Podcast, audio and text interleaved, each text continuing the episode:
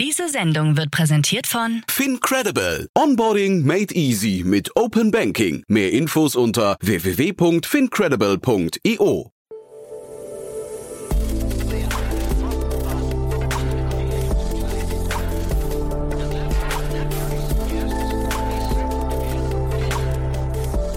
Startup Insider Daily.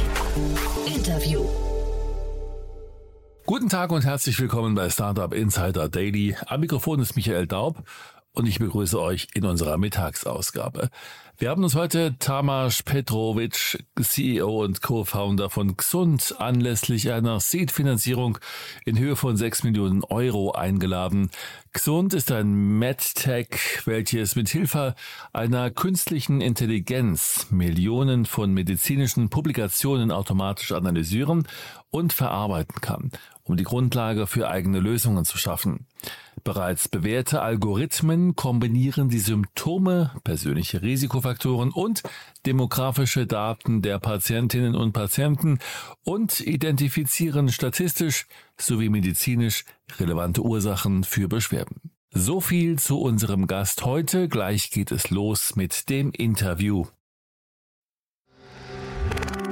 Werbung. Hi, hier ist Nina aus dem Content-Team von Startup Insider. Vielleicht hast du es ja schon gehört, wir haben endlich neben unserem Hauptkanal Startup Insider nun auch separate Kanäle für unsere verschiedenen Formate eingerichtet. Wenn du zum Beispiel nur unser tägliches Nachrichtenupdate Startup News hören möchtest, kannst du ab jetzt ausschließlich den Startup News Kanal abonnieren. Gleiches gilt für Investments und Exits, Startup Spotlight und alle anderen Formate, die zukünftig kommen werden. Die volle Ladung Startup Insider, also alle Formate, gibt es natürlich weiterhin hier auf dem Hauptkanal. Also, um die einzelnen Kanäle zu abonnieren, besuche jetzt startupinsider.de/slash insider. Wir sehen uns auf deinem Lieblingskanal. Startup Insider Daily. Interview. Ja, ich freue mich sehr. Tamas Petrovic ist hier, der CEO und Co-Founder von Xund. Hallo Tamas, oder du hast gesagt, man nennt dich auch Tommy, ne? Ja, beides ist okay. Hi. Super, freue mich, dass wir sprechen. Xund sagt schon ein bisschen, ihr kommt aus Österreich, ja, das äh, hört man, also ist eine, ihr werdet geschrieben X-U-N-D, aber Xund klingt ja so österreichisch für gesund, aber ihr seid schon sehr international unterwegs, ne? Ja, absolut. Ähm, der Name ist, ähm, ist auch vor dem Hintergrund entstanden, dass wir eigentlich ein Kunstwort wollten, das für die meisten Leute außerhalb Österreichs eben keine Bedeutung hat, ähm, sehr kurz ist und einen hohen Wiedererkennungswert hat. Ähm, das heißt, wenn jemand das Wort sieht, dann weiß er, hey, ich habe das irgendwo schon mal gesehen. Aha. Vielleicht kann ich mich noch nicht erinnern, was die genau machen, aber ich weiß, ich kenne die von irgendwo. Mhm. Und das war das Ziel. Ähm, ja, ich meine, das Einzige, was wir nicht wussten, dass man das in Israel oder Russland dann Hund ausspricht, aber ah. und vielleicht machen wir irgendwann dann auch äh, Gesundheitsdienstleistung für, äh, für Haustiere. Ja, aber genau, gesund, phonetisch, man hört schon, du sagst gerade Gesundheitsdienstleistung für Haustiere. Das ist der, also nicht Haustiere, aber der, das äh, Spektrum, in dem ihr unterwegs seid. Es geht um den Gesundheitsmarkt und den wollt ihr ja so ein bisschen revolutionieren, ne? Das wäre die Vision, genau. Ja, erzähl doch mal ein bisschen. Also das Gesundheitssystem hat ähm, viele Probleme, aber ähm, eines der größten davon ist ähm, die Schere, die auseinanderklafft zwischen ähm, dem Angebot, das ähm, Ärzte, Pflegekräfte ähm, äh, darstellen, also das menschliche Angebot an, an, an, an, Human Resources und die Nachfrage der Patienten. Patienten werden immer älter, gleichzeitig werden sie aber nicht unbedingt gesünder am Ende ihres Lebens. Es gibt Verschiebungen zwischen Stadt und Land, zwischen Osteuropa, Westeuropa und ähm, das führt einfach dazu, dass vor allem in Ballungszentren immer weniger Zeit für Patienten bleibt und am Land immer weniger Ärzte überhaupt äh, zur Verfügung ähm, stehen. Und das ist sowohl für den Patienten als auch für den Arzt ein Problem. Und eines der gängigsten Lösungsansätze, äh, um dieses Problem zu lösen und das, wo wir auch aktiv sind, ist Interaktionen zwischen Gesundheitsdienstleistern und Patienten zu digitalisieren und automatisieren. Das heißt, mhm. ähm, Interaktionen vor dem Arztbesuch, nach dem Arztbesuch, in der Nachbetreuung komplett automatisiert durch Algorithmen durchzuführen, sodass mehr Zeit für die wirklich relevanten persönlichen Gespräche, persönlichen Interaktionen zwischen dem Arzt und dem Patienten äh, bleibt. Ja, und das bieten wir an. Mhm. Also klingt so ein bisschen wie analog zur, ähm, zur, zur ich weiß nicht, E-Commerce-Welt, zum Beispiel die Customer Journey, da macht ihr die Patienten-Journey, ja? Genau, genau, genau. Also ein Gesundheitsdienstleister wie eine Versicherung, ähm, ein Pharmaunternehmen, ein, äh, ein äh, Krankenhaus kann mittels unserer Technologie, äh, es ist ein SaaS-Produkt, eine API, eine komplett digitale Patient Journey bauen, die in der Lage ist, den Patienten an die Hand zu nehmen, ausgehend von der Vermutung einer spezifischen Erkrankung oder einem Symptom, das den Patienten äh, belastet, ihm dann relevante Fragen zu stellen, 20, 30 Stück, basierend auf dem die unstrukturierten Daten des Patienten zu strukturieren, zu interpretieren in Richtung möglicher Diagnosen und dann zu sagen, der nächstbeste Schritt für den Patienten ist A, B, C. Der Weg zum Hausarzt, der Weg zum Neurologen, ein Gespräch mhm. mit einem Telemediziner. Ja, und ähm, das äh, ermöglichen wir Unternehmen wie zum Beispiel die Generali, ähm, die einer unserer äh, Kunden sind, oder Krankenhäusern in Ungarn oder in Österreich, die unsere Kunden sind. Heißt aber, ihr seid ein B2B-Unternehmen äh, und habt mit den Endkunden eigentlich keinen direkten Kontakt? Genau, wir sind ein B2B-Unternehmen. Äh, allerdings war das nicht immer so. Wir haben am Anfang äh, unserer unserer unternehmerischen Journey haben wir als B2C-Unternehmen gestartet. Wir wollten mal mit einer eigenen App äh, die Welt des Gesundheitswesens revolutionieren. Aha. Wir sind dann aber draufgekommen, dass das äh, etwas schwieriger ist, als man sich das vorstellt. Patienten verhalten sich im Gesundheitsfragen doch wesentlich risikoaverser als jetzt, wenn sie ein Taxi bestellen oder online Schuhe bestellen. Aha. Und ähm, ja, dementsprechend sind die Customer Acquisition Costs super hoch ähm, und die Monetarisierung auch sehr, sehr schwierig. Mhm. Und deswegen haben wir dann gesagt, lass uns ein Pivot machen. Anfang letzten Jahres, Anfang 2021. Und die Technologie, die wir für unser B2C-Produkt äh, entwickelt haben, für bestehende Gesundheitsunternehmen zur Verfügung stellen, die schon den, ähm, die Connection zum Patienten haben und sofort profitieren können von den effizienteren digitalen Interaktionen. Und das war, glaube ich, eine echt gute Entscheidung. Ja, cool. Aber das heißt, ähm, wenn du sagst, der B2C-Markt war für euch schwierig von der äh, Kundenakquise und so weiter, das ist jetzt im B2B-Markt anders? Ähm, der B2B-Markt hat natürlich seine eigenen Tücken. Mhm. Ähm, Sales-Zyklen sind super, super lang. Mhm. Ähm, und man ist leider bis zu einem gewissen Maß dem, äh, dem, der Timeline der großen B2B-Partner ausgeliefert. Äh, wir versuchen natürlich unser Bestes, da die größtmögliche Kontrolle zu haben. Aber am Ende des Tages ist es dennoch ein wesentlich leicht skalierbarer Markt und ähm, ja, mit, mit, mit wesentlich weniger Customer Acquisition Costs im Vergleich zu den möglichen Umsätzen äh, für uns verbunden. Mhm. Und trotzdem ist es ja ganz spannend, wenn du sagst, ihr habt zum Beispiel Versicherungen oder Krankenhäuser, das sind ja sehr unterschiedliche Modelle eigentlich erstmal, ne, so von oder Kundentypen, äh, dass ihr die trotzdem zeitgleich angehen könnt. Ja, was uns hier in die Karten spielt, ist, ähm, dass wir es geschafft haben, den gemeinsamen Nenner von Patienteninteraktion zu identifizieren. Weil am Ende des Tages ist es komplett egal, ob du zum Hausarzt gehst, in die Apotheke gehst und dich beraten lässt von dem Apotheker, in die Notfallambulanz gehst äh, oder du zu einer Kontrolluntersuchung gehst mit einer chronischen Erkrankung. Du durchläufst immer dieselben Phasen. Am Ende bist du eine Wolke an unstrukturierten Daten. Du hast ein Alter, okay. ein Geschlecht, äh, Symptome, du nimmst Medikamente, hast Aha. gewisse Lebensweisen. Äh, das Erste, was der Arzt oder Apotheker oder wer auch immer macht, ist mal die Fragen zu stellen, dich zu untersuchen und diese unstrukturierten Daten zu strukturieren. Und wenn diese Daten strukturiert sind, kann er ähm, eine Analyse machen, das Interpretieren in Richtung möglicher Diagnosen, basierend auf dem dann ähm, der nächste Schritt eingeleitet werden kann. Und das ist eigentlich das, was wir digitalisiert haben, dieser Flow, dieser Prozess. Mhm. Und den kann man überraschend breit anwenden in zig verschiedenen äh, Gebieten. Und wie ist das denn jetzt, wenn du sagst, äh, Versicherungen, Krankenhäuser, Apotheken und so weiter, haben die denn Interessensparität? Also ähm, äh, könnt ihr da so, so Dominoeffekte zum Beispiel erzielen, dass, ähm, weil ihr jetzt Versicherungen habt, äh, machen Krankenhäuser auch mit oder sind das komplett losgelöste Segmente? Also ich glaube, im Gesundheitssystem ist nichts komplett losgelöst, aber gleichzeitig ist es auch so, dass die unterschiedlichen Verticals, also Insurance, Krankenhäuser, Pharma, Digital Health, doch ähm, sehr eigene äh, Dynamiken haben. Manche sind schneller, manche sind langsamer. Aber am Ende des Tages ist es wie ein Schneeball. Du hast mhm. mal den ersten Kunden, dann kommt der zweite schon wesentlich leichter und der dritte noch leichter. Und ähm, ja, da sind wir jetzt, glaube ich, an dem Punkt angelangt, wo der Schneeball schon angemessen groß ist, er schon rollt. Äh, mhm. Er kann natürlich noch größer werden, es ist noch keine Lawine, mhm. aber wir hoffen, dass wir vor allem jetzt mit dem neuen Investment ähm, dann uns auf die, auf, äh, in die Richtung Lawine aufmachen können. Ja, erzähl doch mal, wenn du sagst, der Schneeball hat eine stattliche Größe schon. Wo steht ihr gerade? Ihr, ihr habt gerade zum Beispiel euer London-Office eröffnet. Das, das ist, glaube ich, euer drittes Büro schon, ne? Genau, wir haben, glaube ich, recht untypisch für ein Startup eigentlich sofort mit zwei Büros begonnen. Wir sind ja ursprünglich ein Wiener Unternehmen.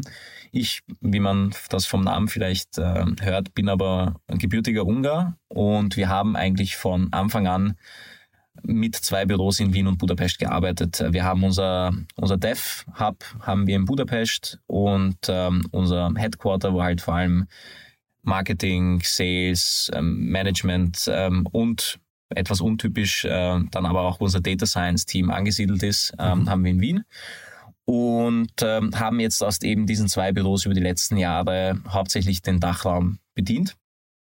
Unser Ziel ist es aber hier Richtung Westeuropa, Richtung Nordwesten zu wachsen über Frankreich, Benelux, UK und dann in ein, zwei Jahren auch den Eintritt in den amerikanischen äh, Markt zu schaffen. Mhm. Und da war halt das Eröffnen unseres Londoner Büros, ähm, was aber primär natürlich ein Sales Hub ist, ähm, der logische nächste äh, Schritt und in Line mit unserer Strategie. Mhm. Ihr habt ja schon 2018 gegründet. Jetzt eure Seed-Runde, die äh, müssen wir auch gleich im Detail drüber sprechen, aber das heißt, ihr seid bis jetzt mit relativ kleinem Geld äh, und sehr sparsam umgegangen mit euren, Kapit äh, mit euren finanziellen Mitteln, ne? Ja, ich glaube, wir sind sehr untypisch effizient für, für den Healthcare-Bereich. Wir haben die ersten eineinhalb Jahre komplett gebootstrapped. Äh, das war auch echt nicht leicht. Ähm, wir, ja, ich glaube, wir sind, nicht die einzigen Gründer, die, ähm, die sich die ersten Jahre kein Gehalt ausgezahlt haben. Ähm, aber wir haben im Vergleich zum Mitbewerber auch sehr, sehr wenig in Entwicklungskapazitäten in, in, in äh, medizinische Ressourcen stecken können am Anfang mhm. und dennoch sehr effizient einen ersten Prototypen bauen können, mit dem wir 2020 dann unsere Pre-Seed-Runde äh, geraced haben. Mhm. Und äh, ja, danach gab es noch zwei kleinere Bridge-Rounds und, und jetzt eben unsere Seed-Runde, mit dem wir jetzt wirklich das ganze Unternehmen auf ein komplett neues Niveau heben können. Und die jetzt mit 6 Millionen Euro, ich habe es gerade schon gesagt, das ist rekordverdächtig, ne? Es ist äh, vor allem für den österreichischen Markt sicherlich eines der größten Seed-Runden, aber selbst für den anglosächsischen Raum ist das eigentlich eine recht äh, stattliche Runde, habe mhm. ich mir mhm. zumindest von unseren englischen und amerikanischen Investoren sagen lassen. Mhm. Was macht ihr jetzt mit dem, oder vielleicht magst du uns erstmal durch den Cap-Table führen. Wer ist da jetzt alles dazugekommen? Wir haben jetzt ähm, zwei neue Lead-Investoren gehabt in der Runde. Ähm, das eine ist ein VC aus London, äh, MMC Ventures, und ein Bostoner VC, Mass Mutual Ventures, die beide sehr viel Erfahrung sowohl im, im Software-as-a-Service-Bereich als auch im Healthcare-Bereich haben und somit mhm. für uns quasi die perfekten Investoren waren. Mhm. Unser strategisches Ziel vor der Runde war es, zumindest einen Investor am Cap-Table zu haben, der aus dem anglosächsischen Raum kommt, um uns schon eine erste Tür in den anglosächsischen Markt und Kapitalmarkt für die Series A dann äh, zu eröffnen und einen Investor zu haben, ähm, der genug Feuerkraft mitbringt, da auch bei der Series A eine Leading-Rolle übernehmen zu können. Mhm. Unser Glück ist, dass wir jetzt sogar zwei von denen an Bord haben. Mhm. Das ähm, freut uns natürlich sehr und unterstützt wurden wir dann noch von ein paar kleineren Angel-Investoren. Ähm, das eine ist Lana Ventures, ähm, das ist ähm, ähm, ein, ein Family Office von den Gründern von Phagomed, ähm, ein, ein Biotech aus Wien, die unlängst an BioNTech geexitet haben mhm. und uns da vor allem im, im, im Pharmabereich ähm, unterstützen und ähm, äh, einigen äh, Individuen aus dem, ähm, aus dem Businessbereich, die uns im, im Insurance-Bereich unterstützen. Mhm. Und jetzt hast du gerade schon gesagt, ihr guckt Richtung Amerika oder liebäugelt zumindest mit dem Markt. Was sind bis dahin jetzt noch die, die Herausforderungen für euch? Also einerseits sind wir ein Medizinprodukt. Wir haben in Europa als erster am Markt in unserem Bereich die Zertifizierung als Klasse 2a Medizinprodukt nach MDR. Also zumindest den, den Leuten in dem Bereich ähm, wird das was sagen. Die anderen will ich nicht langweilen damit auf jeden Fall. Es ist okay. sehr schwer, diese Zertifizierung zu bekommen. Man Aha. muss äh, jährliche Audits mit dem TÜV, also in unserem Fall ist es der TÜV durchlaufen und sich um Sachen Gedanken machen, um die sich Startups in unserer Phase typischerweise gar keine Gedanken machen. Mhm. Ähm, damit haben wir Zugang zum gesamteuropäischen Markt und haben die Berechtigung, hier aktiv zu sein. Für Amerika brauchen wir ein FDA-Approval. Äh, da sind wir im Prozess, ähm, das auch hoffentlich bald zu erhalten. Das ist eine regulatorische Herausforderung. Andererseits muss man natürlich auch sagen, um in den amerikanischen Markt eintreten zu können, reicht eine 6 Millionen Seed-Runde nicht aus. Mhm. Äh, wir sind da, glaube ich, einfach besser beraten, mit dem Geld zu versuchen, unser Standing in Europa weiter zu stärken, neue Partnerschaften zu schließen und dann mit einer drei, viermal so großen Series E-Runde dann Richtung äh, Amerika uns aufzumachen. Mhm, du hast ja von euren Sales-Zyklen schon gesprochen, die relativ lang sind im B2B-Markt. Äh, wie leicht ist es denn überhaupt verständlich zu machen, was ihr da anbietet? Weil ich kann mir ja vorstellen, bis man so eine Generali-Versicherung oder so äh, gewinnt, ähm, da muss man A, die richtigen Leute treffen, im richtigen Moment wahrscheinlich auch, oder im richtigen, ja, weiß nicht, wenn sie überhaupt über solche Themen nachdenken möchten. Und dann muss ja auch irgendwie die Bereitschaft sein, sich mit solchen Themen zu beschäftigen. Also wie, wie ist das eigentlich? Da hat sich ehrlicherweise in den letzten Jahren doch einiges verändert. Wir haben die meisten unserer Deals eigentlich inbound abgeschlossen. Wir hatten bis vor ein, zwei Monaten ein Sales Rep, äh, mit dem okay. wir gearbeitet haben. Ähm, das heißt, im, im Gesundheitsbereich gibt's dieses, diesen Bedarf nach Lösungen wie unsere schon seit einigen Jahren. Covid hat da natürlich beschleunigend gewirkt. Mhm. Ähm, das heißt, die Ineffizienzen, die davor im System da waren, wurden durch Covid deutlich verstärkt und ähm, den Playern im System wurde einfach verstärkt klar, dass eine Veränderung passieren muss. Und mhm. da sind wir, glaube ich, einfach zur richtigen Zeit am richtigen Ort, Ort mit, einem, mit dem richtigen Produkt am Markt ähm, angelangt. Aber selbst natürlich, wenn es den Entscheidungsträgern klar ist, dass es eine Lösung wie uns braucht, dauert es dann typischerweise noch ähm, ja, im Best Case sechs Monate, aber ich würde sagen eher Richtung zwölf Monate, bis man mal den, den, den ganzen Konzernprozess durchlaufen hat. Das Beste, was uns eigentlich passieren kann, ist, wenn es eine, eine Ausschreibung gibt, weil wir mhm. erstens typischerweise recht gut abschneiden bei Ausschreibungen, mhm. weil unser Produkt ähm, sehr kompetitiv ist und da gibt es einfach eine sehr klare Struktur. Man weiß, es gibt ähm, zwei Monate äh, Data Gathering, da muss man alles äh, einreichen. Danach mhm. wird sich das äh, jemand anschauen, ein Monat, zwei Monate, wie lange auch immer. Danach gibt es eine Vorstandsentscheidung und der Prozess ist recht gut kontrollierbar. Was halt eher schwierig ist, ist, wenn uns jemand aus der Innovationsabteilung anschreibt und sagt, hey, ich finde das cool, was ihr macht und erzählt's mir mal. Mhm dann erzählen wir mal, dann versuchen wir natürlich die richtigen Leute anzubinden im, im Unternehmen. Mhm. Manchmal gelingt's, manchmal gelingt's nicht. Und dann passiert es auch schon mal, dass sie sagen, ja, danke, schauen wir uns an und melden uns und dann passiert sechs Monate nichts. Und mhm. dann stehen sie auf einmal vor der Tür und sagen, hey, ich möchte bitte bis nächste Woche ein Angebot. okay. Es ist ein Real-Life-Case, das uns erst vor ein, zwei Wochen passiert ist. Aha. Mit dem lernt man umzugehen. Ähm, ich habe zum Glück aus meiner Vergangenheit in der, in der Beratungs- Branche da auch einiges an, an Vorerfahrung mitnehmen können und, mhm. und, und weiß, wie es ist, mit großen Konzernen zu arbeiten und habe da eine gewisse Erwartungshaltung und, und bin da nicht zu äh, optimistisch, sondern eher auf der realistischen Seite. Mhm. Es ist, wie es ist. Ähm, ich glaube, das ist halt Vorteil, Nachteil in der B2B-Branche. Also Nachteil, weil es lange dauert, aber gleichzeitig, wenn mal entschieden ist, dann ist die Partnerschaft typischerweise auch, auch, auch recht fest, jetzt im Vergleich zu B2C. Mhm. Und diese zentralen Argumente für euch, vielleicht da nochmal ein kurzer Satz zu, ähm, sind die bei allen äh, Zielgruppen gleich, also Versicherungen, Pharma, Apotheken, ähm, äh, Krankenhäuser und so sind, sind das die gleichen Argumente, die da im Kern stehen bei eurer Sales, bei den Sales Pitches oder ist es eher so, dass, ähm, ich weiß nicht, ein Krankenhaus zum Beispiel die Bürokratie vielleicht vermeiden möchte und eine Versicherung zum Beispiel vielleicht Upsales machen oder Cross-Sales machen möchte und Pharma wiederum, äh, ich weiß nicht, bestimmte Promotions machen möchte mit, mit Medikamenten. Also sind die Zielgruppen, äh, Entschuldige, die, die, die Ziele immer die gleichen oder sind die unterschiedlich? Also ich glaube, das Ziel ist am Ende des Tages immer das gleiche. Man möchte datengetriebene, datengetriebene und bessere Entscheidungen für den Patienten äh, treffen und Aha. Patienten effizienter von der Erkrankung zur Genesung geleiten. Das Aha. ist jetzt mal sehr meta gesagt das Ziel, das, das die meisten unserer Kunden ähm, teilen. Gleichzeitig ist es natürlich für jedes Vertical, ähm, gibt es da einfach spezifische äh, Probleme, die gelöst werden müssen. Wenn ich jetzt ähm, an die Versicherungsbranche denke, ist es so, dass Versicherer typischerweise eher am Ende der Patient Journey angesiedelt sind. Das heißt, der Patient wird krank, er geht zu einem Arzt, zwei Ärzten, drei Ärzten, vier Ärzten. Zwei davon waren vielleicht unnötig. Ähm, beim dritten ist er dann richtig, der ähm, hilft ihm dann tatsächlich äh, die richtige Diagnose zu stellen und zu genesen zu kommen. Währenddessen hat der Patient sehr erfolgreich ignoriert, dass ihm vielleicht schon sechs Monate früher eine telemedizinische Dienstleistung von seinem Versicherer zur Verfügung gestellt worden wäre oder er hätte eine DIGA runterladen können, die ihm vielleicht schon früher hätte helfen können.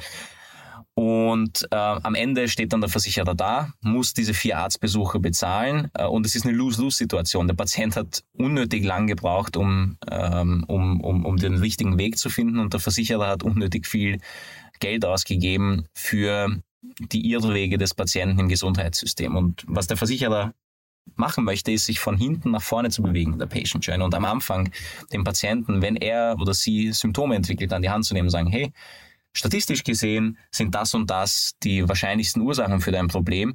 Und hier, das sind die Angebote in unserem Portfolio, die mhm. für dich ähm, den schnellsten Weg zur Genesung ähm, versprechen. Nutz sie doch.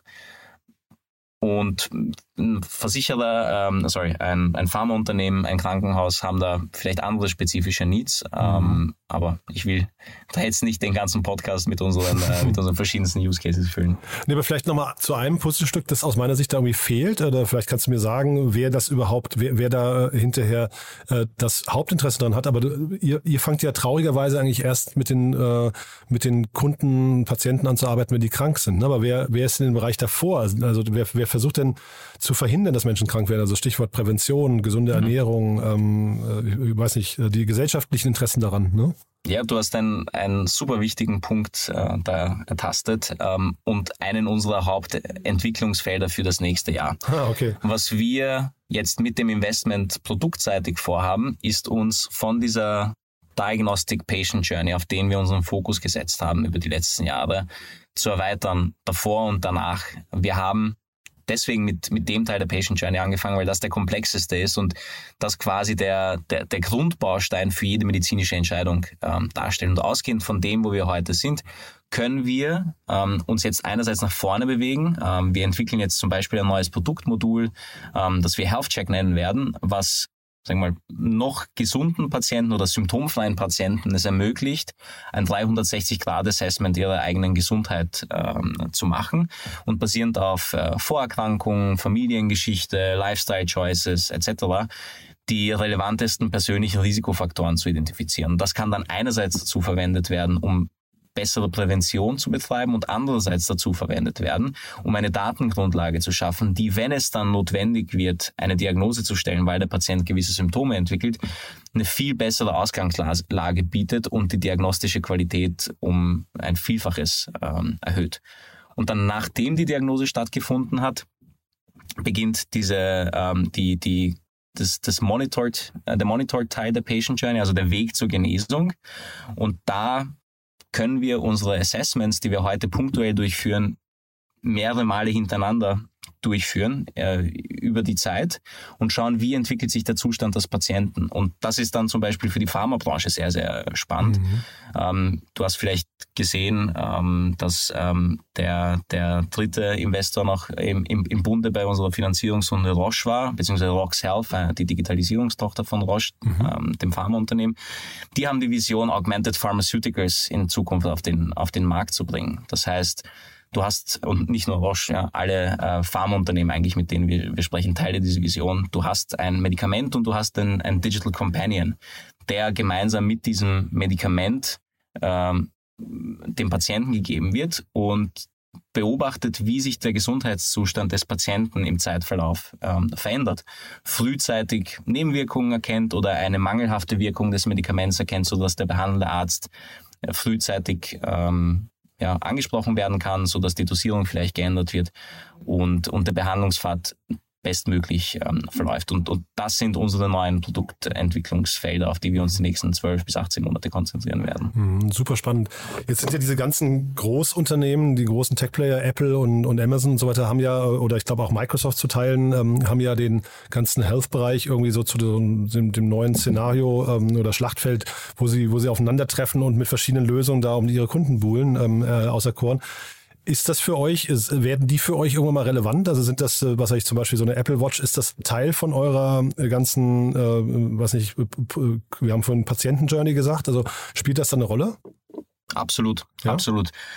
Wenn du dir aber die Daten, die zu einer Diagnosestellung notwendig sind, anschaust, ist vielleicht ein Drittel davon messbar. Du kannst den Puls, den Blutdruck, die Atemfrequenz eines Patienten heute sehr, sehr gut messen.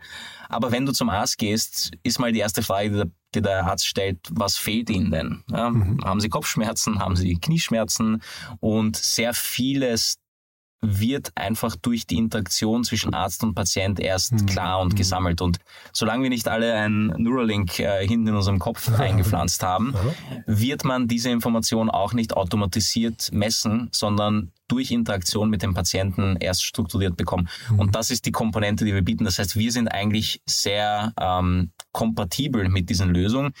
Die gemessenen Daten einer Apple Watch können sehr gut kombiniert werden mit den ähm, erfragten Daten unserer Interaktionsalgorithmen und gemeinsam zu besseren diagnostischen Entscheidungen führen. Also für uns mhm. ist das natürlich ein, ein sehr wäre das ein sehr cooles Szenario, mit Apple oder Samsung äh, oder einem der großen Player zusammenzuarbeiten mhm. und, und hier eine Lösung für ihre, für ihre Wearables gemeinsam zu entwickeln. Und vielleicht nochmal so als letzte Frage, das ganze Thema KI, ähm, welche Rolle spielt das für dich in der, oder für euch in der Zukunft? Weil ähm, also Bilderkennung zum Beispiel könnte ja äh, ergänzend zu dem, was du gerade bei den, bei den Watches und so weiter gesagt hast, ähm, durchaus auch eine Rolle spielen. Ich habe gerade gelesen, dass ähm, äh, KI ähm, in der Lage ist, Herzerkrankungen anhand von äh, Fotos deiner Iris ähm, äh, zu, äh, zu, erkennen. Mhm. Und das ist natürlich mega spannend, sowas eigentlich, weil das kannst du möglicherweise ja irgendwann mit dem, mit dem Smartphone zu Hause machen. Ne?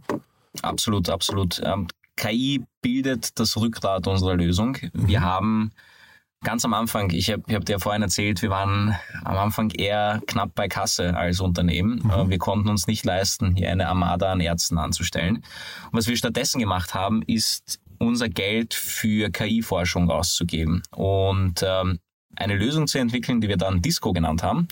Disco steht in dem Fall äh, nicht für die Musik, sondern für Disease Symptom Correlation Obtainment. Und Disco ist unser Tool, mit dem wir mittels Natural Language Processing äh, die Millionen an medizinischen Fachpublikationen, die zur Verfügung stehen, analysieren können und dort das versteckte Wissen aus diesen Publikationen extrahieren können, um für unsere Wissensdatenbank ähm, zu verwenden. Und erst durch diese Technologie wurde es uns überhaupt möglich, so schnell und so effizient ähm, eine Lösung zu bauen, die dann bei einer internationalen Ausschreibung der Generali auch, auch den Zuschlag ähm, schaffen konnte ohne da jetzt äh, 100 Millionen äh, für Produktentwicklung auszugeben. Und diese Basis, die wir entwickelt haben, ist auch, ist auch der Kern der zukünftigen Produktentwicklung. Mit Hilfe von Disco werden wir es schaffen, auch wieder in Rekordzeit die neuen Produktmodule für Prävention und Patient Monitoring ähm, auf den Markt zu bringen, ohne, äh, wie gesagt, wieder 40, 50 Ärzte bei uns im Team beschäftigen zu müssen. Also, mega spannend, muss ich sagen, Tommy. Äh, Finde ich eine, eine, sehr, sehr spannende Vision. Bin gespannt, wo die Reise hingeht. Ähm, lass uns da mal in Kontakt bleiben und wenn es bei euch Neuigkeiten gibt, sag, sag sehr gern Bescheid. Ja. Sucht ihr gerade Mitarbeiter eigentlich? Das frage ich immer noch, wenn, wenn Leute hier Finanzierungsrunde abgeschlossen haben, äh, ist meistens so die Brücke zu, wir möchten das Team noch ein bisschen aufbauen. Ja, absolut. Also jeder kann gerne auf unsere Webseite gesund.ai äh, gehen und dort auf der Career Page sind, glaube ich, aktuell auch zehn äh, Jobs, äh, die wir suchen, vom Product Owner über BDMs, über Senior Data Scientists, über Backend Developer, alles, äh, alles gibt's bei uns und äh, wir sind ähm, heiß nach coolen, motivierten, smarten Leuten und äh, freuen uns über jede Bewerbung. Super. Du, dann drücke ich die Daumen und würde sagen, wir bleiben, wie gesagt, in Kontakt und du meldest dich gerne, wenn es Neuigkeiten gibt, ja? Sehr gern. Vielen cool. Dank. Lieben Dank. Bis dann. Ciao. Ciao. Werbung. Hi, hier ist Moritz, Marketing und Growth Manager bei Startup Insider. Wenn du über die verschiedensten Themen immer auf dem neuesten Stand sein möchtest, dann empfehle ich dir auf jeden Fall unsere Newsletter auszuprobieren. Von unserem täglichen Morning Briefing Startup Insider Daily zu unseren themenspezifischen Newslettern wie Krypto und Web3, Investments und Exits oder KI Kompakt bist du mit unseren Newslettern immer top informiert. Falls du interessiert bist, kannst du dich jetzt ganz einfach kostenlos anmelden und zwar unter startupinsider.de/slash insider. Startup Insider Daily der tägliche Nachrichtenpodcast der deutschen Startup-Szene. Das war Tamas Petrovic, CEO und Co-Founder von Xund im Gespräch mit Jan Thomas. Anlass des Interviews war die Seed-Finanzierung in Höhe von 6 Millionen Euro. Das war's fürs erste mit Startup Insider Daily am Mittag und vielleicht schaltet ihr später am Nachmittag ein. Dort haben wir Philipp Adamidis, Co-Founder von Quant, Co-Founder und CEO von QuantPi, anlässlich einer Pre-Seed-Finanzierungsrunde in Höhe von 2,5 Millionen Euro uns eingeladen. Wenn nicht, hören wir uns hoffentlich morgen in der nächsten Ausgabe wieder. Am Mikrofon war Michael Daub. Ich verabschiede mich. Bis dahin.